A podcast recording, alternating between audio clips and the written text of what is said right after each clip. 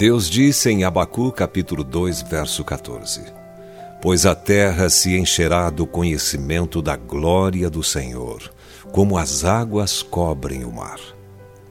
E como as águas cobrem o mar?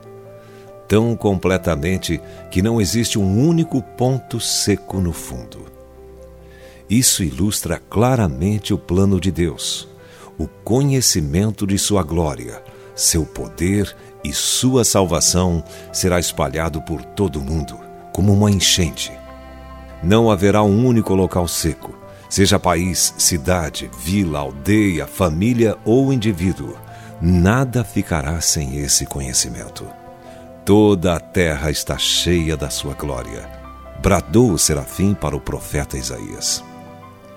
E esse conhecimento de Deus vem através de seu Filho, Jesus Cristo.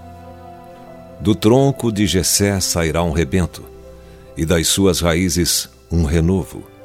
Repousará sobre ele o Espírito do Senhor, o Espírito de sabedoria e de entendimento, o Espírito de conselho e de fortaleza, o Espírito de conhecimento e de temor do Senhor.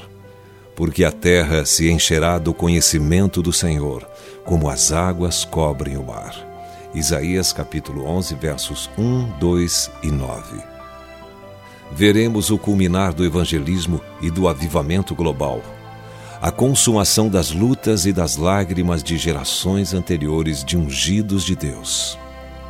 A igreja é um barco salva-vidas, não um iate de veraneio. Recreadores não são necessários nem desejados. Desde o capitão até o cozinheiro, Todas as mãos são necessárias no convés para salvar almas. A igreja que não busca o perdido, já está ela mesma perdida. Alguns se desculpam dizendo que, na sociedade pluralista de hoje, a metade cristã nunca conseguirá alcançar a outra metade. Mas será que essa situação já não havia sido prevista por Deus? As pessoas perguntam: e o que é que Deus está falando às igrejas hoje? Eu respondo: por que isso é uma dificuldade? Será que Deus está falando tão inaudível assim? Ele não está dizendo nada hoje que já não esteja na Sua palavra. Eu sei de algo que Deus está dizendo, e se nossos profetas são verdadeiros, eles estarão expressando a mesma urgência de Jesus Cristo e repetindo a mesma grande comissão Ide por todo o mundo e pregai o Evangelho a toda criatura. Essa é a ordem de Deus para todos nós, hoje.